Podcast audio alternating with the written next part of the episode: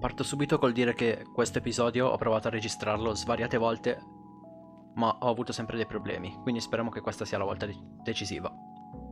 Mm, premetto che se doveste sentire un rumore in sottofondo è, è la mia stufa accesa perché comunque in camera mia fa, fa un po' freddino, quindi per riscaldare l'ambiente ho deciso di accenderla. Ma proverò a sistemare questo suono, cercherò di eliminarlo in post-produzione. Detto questo, benvenuti al ventiseiesimo episodio del podcast. Io sono Andrea e in questa nuova puntata vi andrò a raccontare di due geni musicali, due rockstar della musica jazz, due jazz star. Sto parlando di Miles Davis e John Coltrane. Sigla. Sulla scena del crimine delle più grandi rockstar di tutti i tempi, dagli anni 50 di Julia Lennon fino ai giorni nostri con Michael Jackson. Io sono Andrea e questo è Delitti Rock Podcast.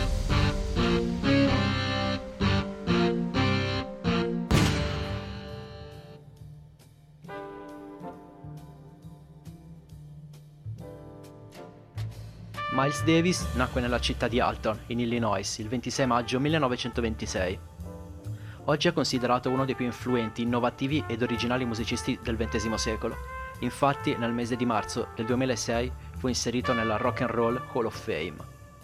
Davis ebbe la fortuna di nascere da una famiglia afroamericana molto agiata. Il padre fu un famoso dentista di St. Louis, mentre la madre, Cleo Henry, un'affermata pianista. Quest'ultima in realtà avrebbe voluto che il figlio imparasse a suonare il violino, ma per il suo tredicesimo compleanno Miles ricevette in regalo dal padre una tromba e ne rimase fin da subito affascinato. Cominciò quindi lo studio di questo strumento, con un maestro privato, un tedesco di nome Gustav, e con il direttore della banda del liceo che frequentava, Elwood Buchanan. Da queste prime lezioni non si fermò più, Miles arrivò ad inventare nuovi generi musicali, tutti sottogeneri del jazz, come il cool jazz, l'hard bop, il modal jazz e il jazz rock.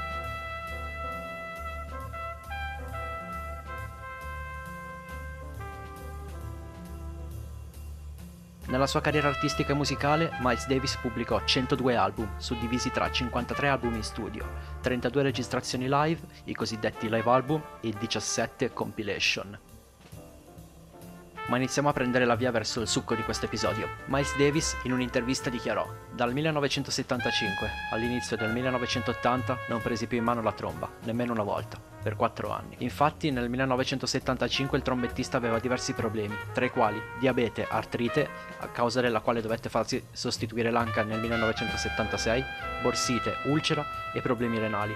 In più era depresso e aveva ricominciato a drogarsi, soprattutto cocaina, marijuana e narcotici e beveva in maniera davvero smisurata. In questi cinque anni il musicista smise di studiare e di esercitarsi. Anni che nella sua autobiografia vengono ricordati come un periodo annebbiato di dipendenza dalla droga, di comportamenti psicotici e di graduale, crescente isolamento che lo portarono lontano da tutto e da tutti. Più o meno in questi cinque anni Miles trascorse le sue giornate segregate in casa a guardare la televisione, drogandosi fino ai limiti. Solo due persone riuscirono a far tornare Miles quello di una volta, queste due persone furono Cicely Tyson, un'attrice, e George Butler, produttore discografico. Grazie al loro aiuto Miles smise di drogarsi e ricominciò a fare musica. Fatto molto interessante è che durante gli anni 80 Miles Davis fu invitato da Renzo Arbore a esibirsi negli studi della RAI, in una delle pochissime apparizioni live in uno studio televisivo.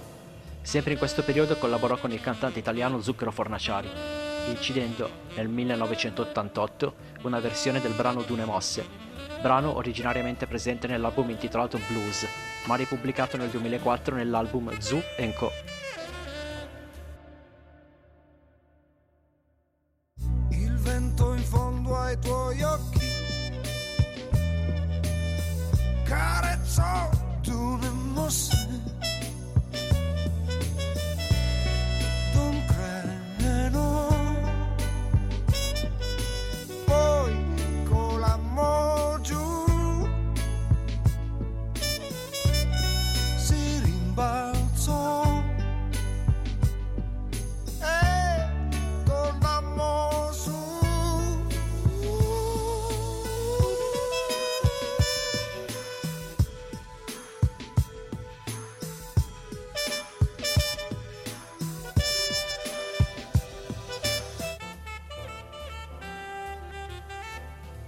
Nel 1989 Davis fu poi ospite di due concerti dell'Oro Incenso e Birra Tour, tournée collegata all'album omonimo sempre del cantante Zucchero Fornaciari. Inoltre nel 1990 vinse il Grammy Award alla carriera.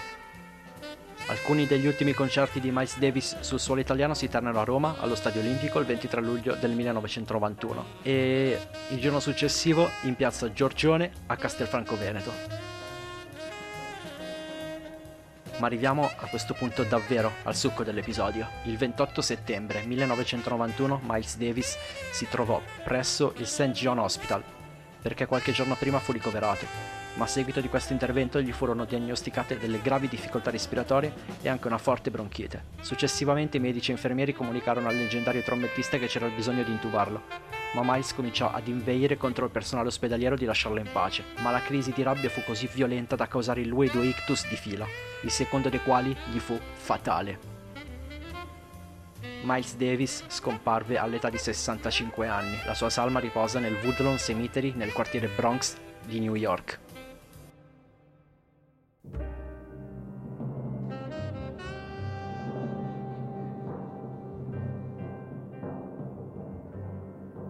Parliamo ora di John Coltrane, il cui nome completo è John William Coltrane.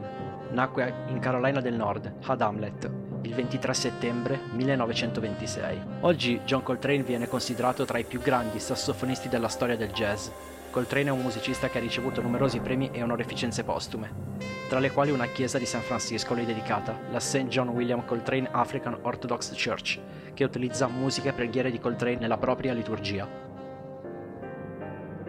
John Coltrane nacque da John Robert Coltrane, sarto di professione ma con la passione di strumenti musicali quali l'ukulele e il violino, e da Alice Blair, di cui in pratica non si sa praticamente nulla. Il padre di John morì quando lui aveva solo 12 anni.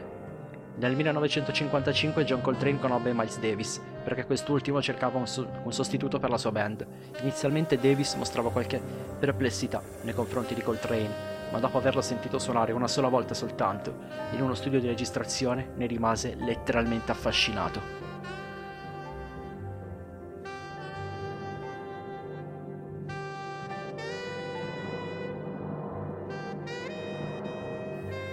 La pubblicazione più famosa di John Coltrane è senza ombra di dubbio quella intitolata A Love Supreme, 45 giri pubblicato nel 1965 e composto da soli 4 brani ed è anche quello che state ascoltando in sottofondo proprio ora. A Love Supreme è inoltre ritenuto uno dei dischi più importanti della storia del jazz. Infatti nel 2003 l'album è stato inserito alla posizione numero 47 nella lista dei 500 dischi migliori di sempre redatta dalla rivista Rolling Stone.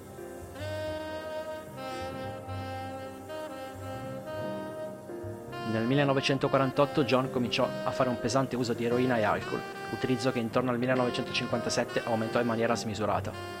La carriera gli imponeva, oltre ai concerti, la presenza in continue conferenze stampa. Le foto scattate negli ultimi anni lo ritraggono molto ingrassato e in circa metà di esse Coltrane pone una mano alla destra dell'addome, come a voler mascherare un qualche tipo di dolore o sofferenza. Voci di corridoio dicono che nel 1965 Coltrane cominciò ad usare l'LSD e sotto controlli medici scoprì di avere un grave danno epatico che stava peggiorando il suo stato di salute. Ma il musicista non si sottopose mai a delle cure mediche, perché è molto influenzato dal pensiero delle filo- filosofie orientali, che devono averlo indotto in uno stato di passiva accettazione del destino, anche la morte. La certezza della morte imminente lo indusse ad andare avanti nella sua ricerca artistica senza più remore, come in una folle corsa verso la fine di tutto. John William Coltrane morì il 17 luglio 1967 a Long Island, all'ospedale di Huntington, di cancro al fegato, all'età di 40 anni. Il suo funerale si tenne quattro giorni dopo nella chiesa luterana di San Pietro a New York City.